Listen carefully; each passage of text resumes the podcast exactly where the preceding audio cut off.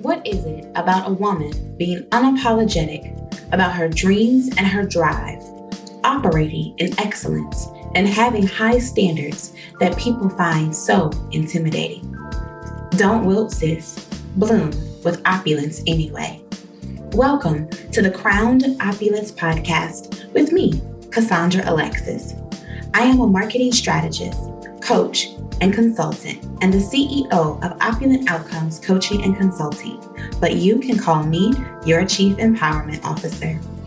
On Sundays, we talk about the hard, messy, embarrassing, yet necessary things that we don't often talk about enough with each other as a Black women.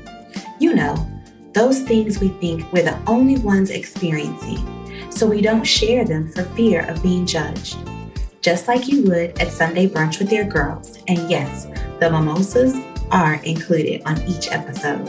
I'll let you in on a secret. You're not alone. We are our sister's keeper in the Crowned Opulence Society. Then on Wednesdays, we'll talk business and goal crushing. I'll help you get the outcomes that you desire in life and business by showing you how to silence self doubt, tune out the naysayers, optimize your assets, own your opulence, and market your value. Sis, it's your time to be unapologetically opulent, and we're here for you. Let's get to it.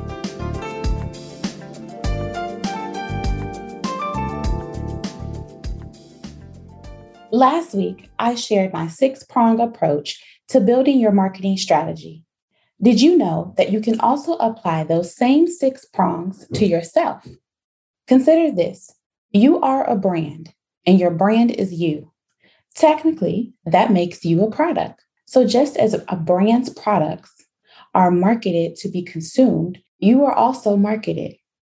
Have you ever had opinions about people that were either positive or negative based on what someone told you about them? Or have you ever made decisions to be around or not around a person because of how they made you feel? These are the very same ways that we make decisions about the products and services that we purchase. If we get a positive review from a trusted source about, say, a restaurant, we are more likely to go to it. Likely, if the feedback is negative, we more than likely won't go. I'll give you another example. Have you ever gone to a stylist for the first time without assessing them with one of your girls or before seeing their work firsthand? Probably not.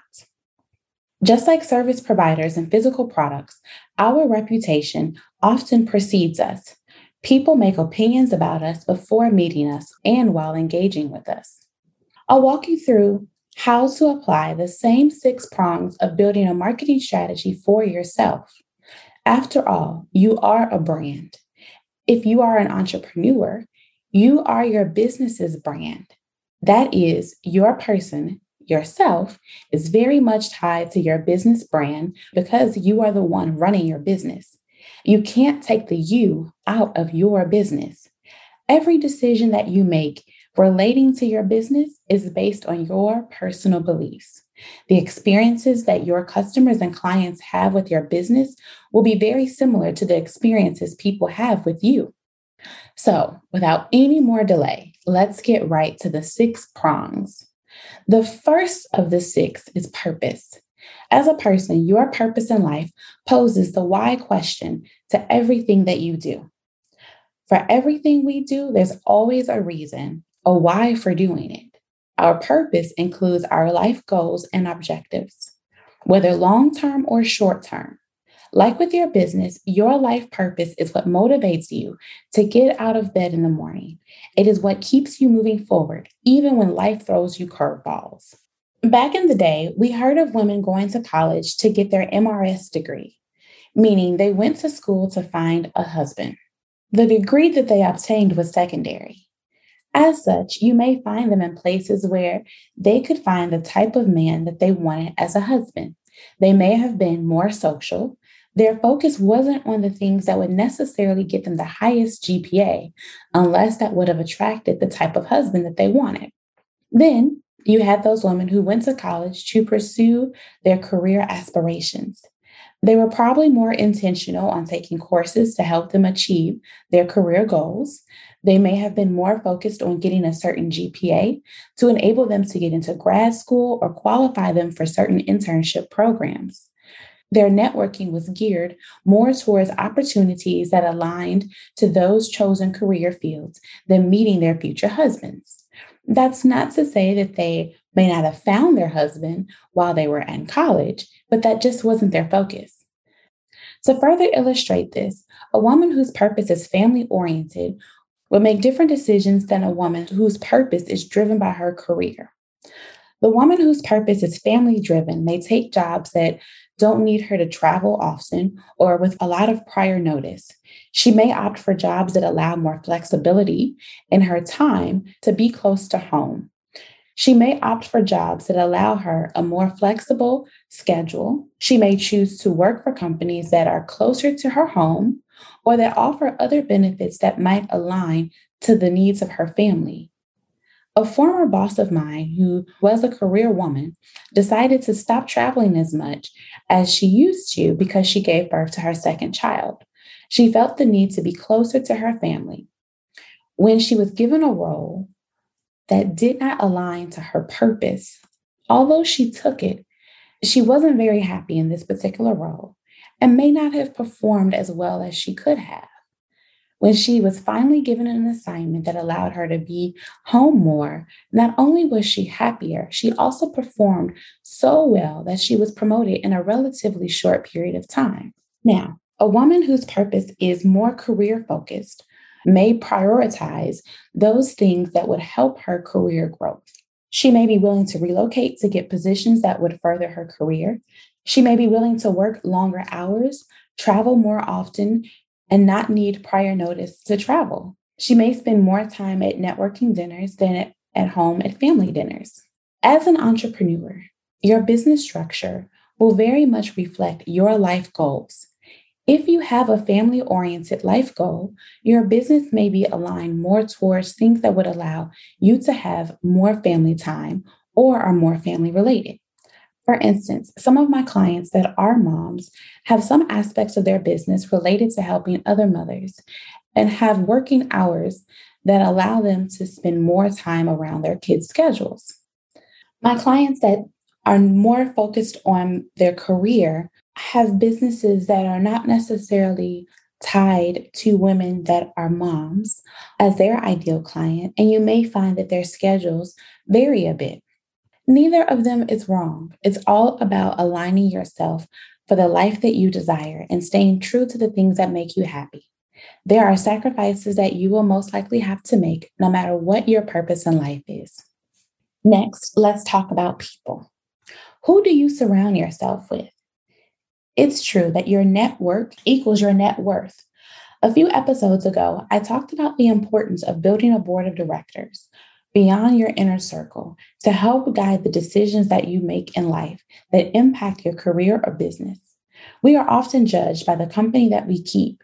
Now, I'm not suggesting that you choose your friends based on how people may judge you. Rather, I'm advising you to be aware of how your relationships with a person can impact you and your brand.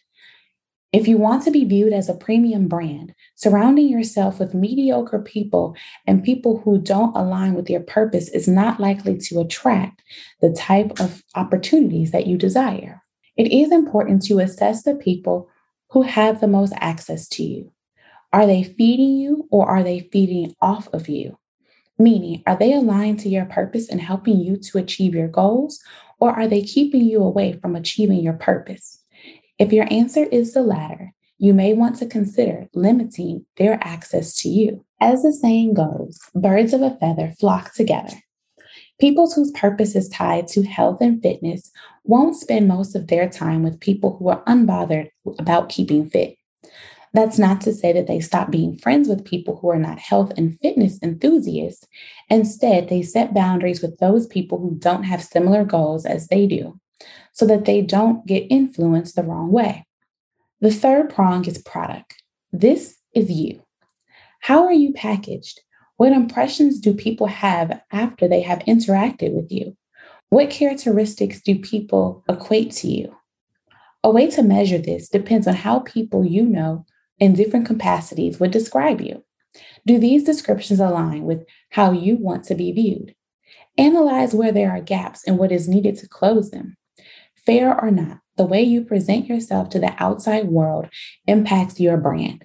Also, assess yourself to determine if you are attracting the right type of people. This is key as an entrepreneur and as an employee, and even in our own personal relationships. When assessing yourself, also look at who you are, both inside and out. Sometimes we come packaged in a Tiffany blue box with a perfectly tied white ribbon, but on the inside, we are like a product that was on rollback at Walmart. As we all know, there is no product without a price, which leads us to our next prong price. Yes, ladies, you have a price attached to you. It's up to you to determine your price or value. Are you a premium priced or everyday low priced product? Now, don't get me wrong. This does not mean you are for sale or being bought. Rather, your price determines how people will approach you and engage with you and your brand. In the How Your Experiences Growing Up Influences Who You Become episode, one of my guests talk about a conversation that she had with her daughter's boyfriend. She said to him that he has to have a good job because her daughter has high standards. As a teenager, he knew that whatever he bought to my daughter's guests had to align with her if he wanted to stay in the game. Likewise, if you were looking for a hairstylist, you wouldn't expect to pay for, say, Beyonce's hairstylist the same thing that you would say pay for your next door neighbor's hairstylist. This is also why Ivy League schools are placed on a higher tier than non Ivy League schools. There is this belief that a person who graduated from an Ivy League college is maybe smarter or has received a better education than someone that graduated from a non Ivy League college. Often, the salaries offered to someone from an Ivy League college with the same credentials are higher than that of someone who didn't go to an Ivy League university. Most times, as an entrepreneur, and especially as women, we price our products and services too low. This is virtually pricing ourselves too low as well. Hence, we attract a certain caliber of client that may not align with what we are looking for in our actual clients. When we level up in how we price our businesses, the clients that we attract will align with our goals. The fifth prong is place. This is where you can be found. Where do you hang out? Where do you work? What do you do with the time that you spend? If you are always at the club as opposed to, say, being at church, that says something about your personality and who you are. Again, neither of them is wrong. It's only a matter of ensuring that what you are doing aligns to your purpose and ultimately what you want. I was once told that because I was always posting pictures of me traveling to different countries while I was dating, it may make it difficult for me to attract a guy because a man may perceive that I'm too busy or that I would expect him to be able to do the same. The former wasn't as true. However, the latter was. I traveled because I love to and refuse to stop living my life how I want to live it based on my relationship status. That is something that I desire in a partner. Last but not least, is promotion. Just like for a business, promotion is how you communicate and relate with others. What is the message that you are sending? Are you always heard gossiping or are you being positive? What are you promoting? Can people look at your social media page and figure out that you and your boo thing are arguing? Are you sharing details of your clients or customers in a way that's not positive? The reality is, whether we like it or not, everything we do or say says something about us, good or bad. The key is not to worry about how people receive it because that is beyond our control. What we can control is making sure that the message we send aligns with our purpose and how we want to be perceived. When we promote ourselves in such a way that aligns with our purpose, we attract the right people, clients, customers, and opportunities. Before we end this episode, remember you are your brand and your brand is you. Therefore, let everything you do impact your brand in the best way possible. I'll see you next week.